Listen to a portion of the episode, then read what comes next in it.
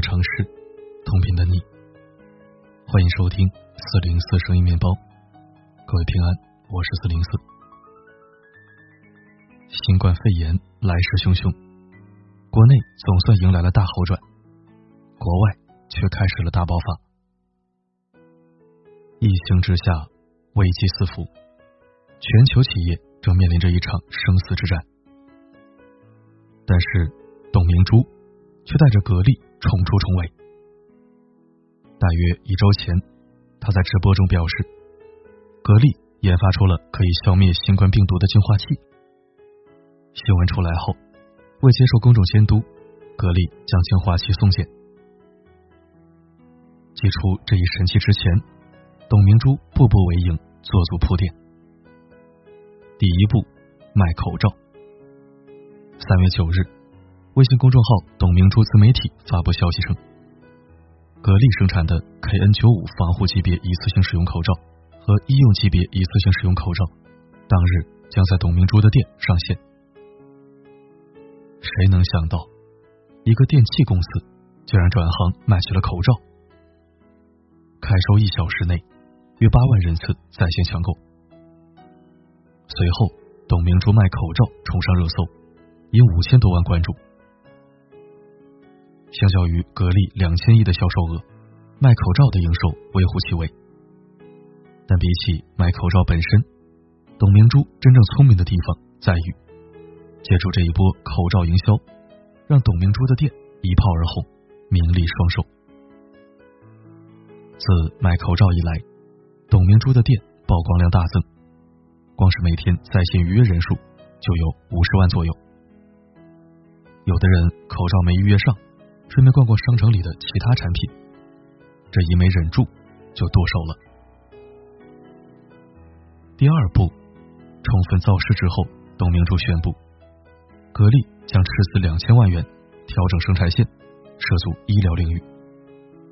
紧接着，董明珠大力宣传新型净化器，前两天又砸了十亿进军高端医疗。比起死守一盘棋。董明珠选择主动出手，危中求机，一连串大动作，没有丝毫拖泥带水。不得不说，不愧是董小姐。所谓危是大家的，急是自己的，莫过于此。危机由一棵大树的倒下开始，而机会从一株草木的成长起步。一个真正的高手。从不会浪费任何一场危机。前不久，五十六岁的马云及其家族财富以三千一百五十亿元重回中国第一。鲜有人知，如今偌大的阿里王国，正是十七年前非典危机中成长起来的典范。历史总是惊人相似。二零零三年，非典肆虐，因为一个阿里员工被确诊为非典。导致公司六百多人均被隔离，一时间所有人都慌了。后来马云回忆道：“我不恐慌，因为恐慌没有用，我最怕别人恐慌。”冷静过后，大家开始有条不紊的收拾东西。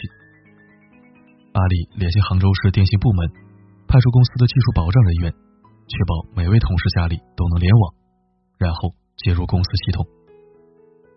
同时更改业务工作和汇报流程，就这样，所有人开始居家办公，维持着公司的正常运转。隔离期间，没有人懈怠，马云更是嗅到了商机。此前，阿里巴巴的业务主要是面向企业，但是非典的发生，让马云察觉到，网络零售将成为人们的刚需。阿里巴巴有必要退出零售业务。五月十日，他有几个员工搞了一个里程碑式的大动作，上线淘宝网。当时，淘宝网有一个很强大的竞争对手——易贝，它占据了中国百分之九十五的市场份额。这时候上线淘宝网，无疑是在摸老虎屁股。不过之后的故事大家都知道了。马云赢了这场豪赌。时也，事也。除了淘宝网，京东商城也是被非典逼出来的。非典爆发之前，京东的业务是多媒体，以代销光盘、刻录机等光磁产品为主。不出意外的话，刘强东会疯狂拓展线下商铺的规模。然而，非典打破了这一切。仅仅二十一天，京东线下商铺亏损八百多万，刘强东不得不关闭所有的门店。彼时，时年三十九岁的马云已经是中国黄页和阿里巴巴两家网站的创始人，而小十岁的刘强东还没有用过 QQ 和 email，甚至不知道 BBS 是什么。苦思冥想之后，刘强东还是由线下走到了线上。至此，京东开始书写了另一个电商传奇。如果顺着往下挖，就会发现，王卫的顺丰、张勇夫妇的海底捞、俞敏洪的新东方，如今多个行业的翘楚，他们都曾在十七年前的非典中唤起了孤勇，磨砺了心性，激发了创造力。这个世界唯一不变的，就是变化。但机会只会留给懂得思辨的人。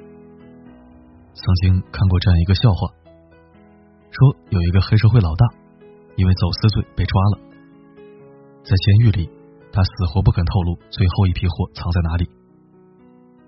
十五年的刑期结束后，他带着小弟开车到郊区，仔细辨认了半天，找到了当年买货的地点。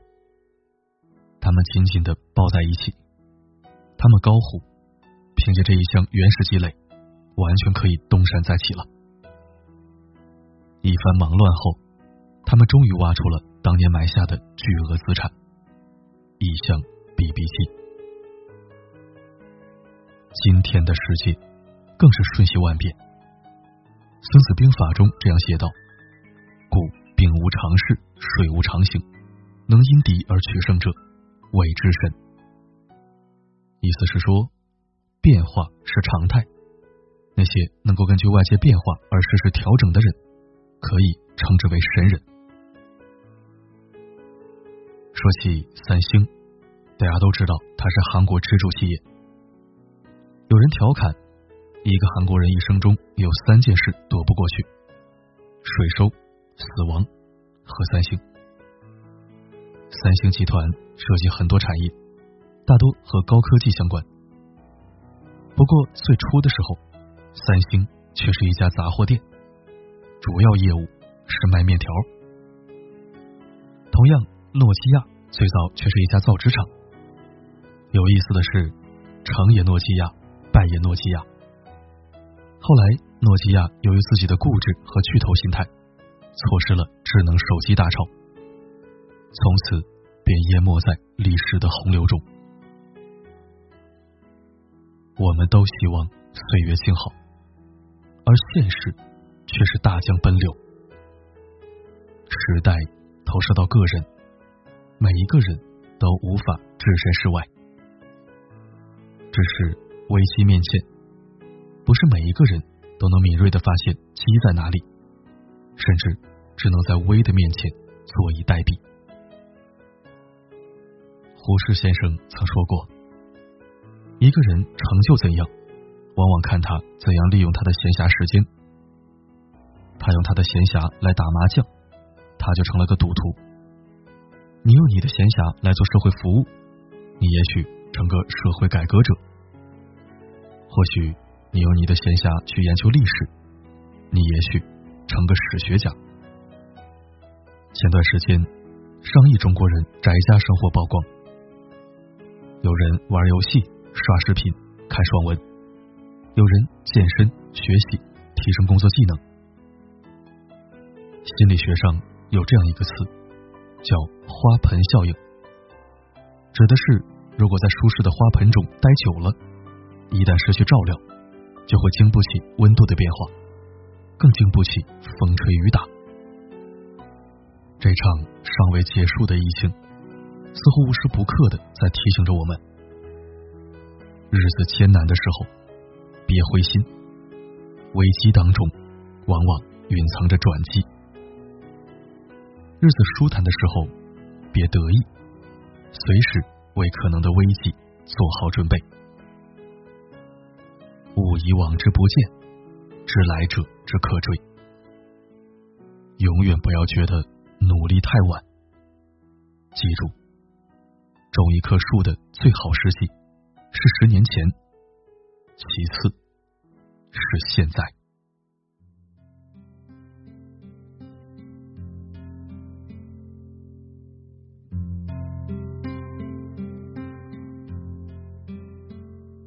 淡紫色的回忆待在心。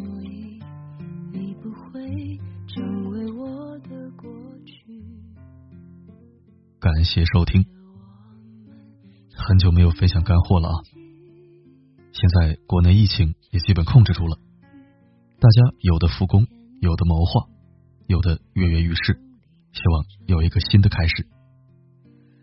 那么今天这篇文章就是专门为满怀斗志的你而准备的，希望能对你有所启发和注意。好了，今天的分享。就到这里，我是四零四不管发生什么，我一直都在。就算走得安安静静都没关系。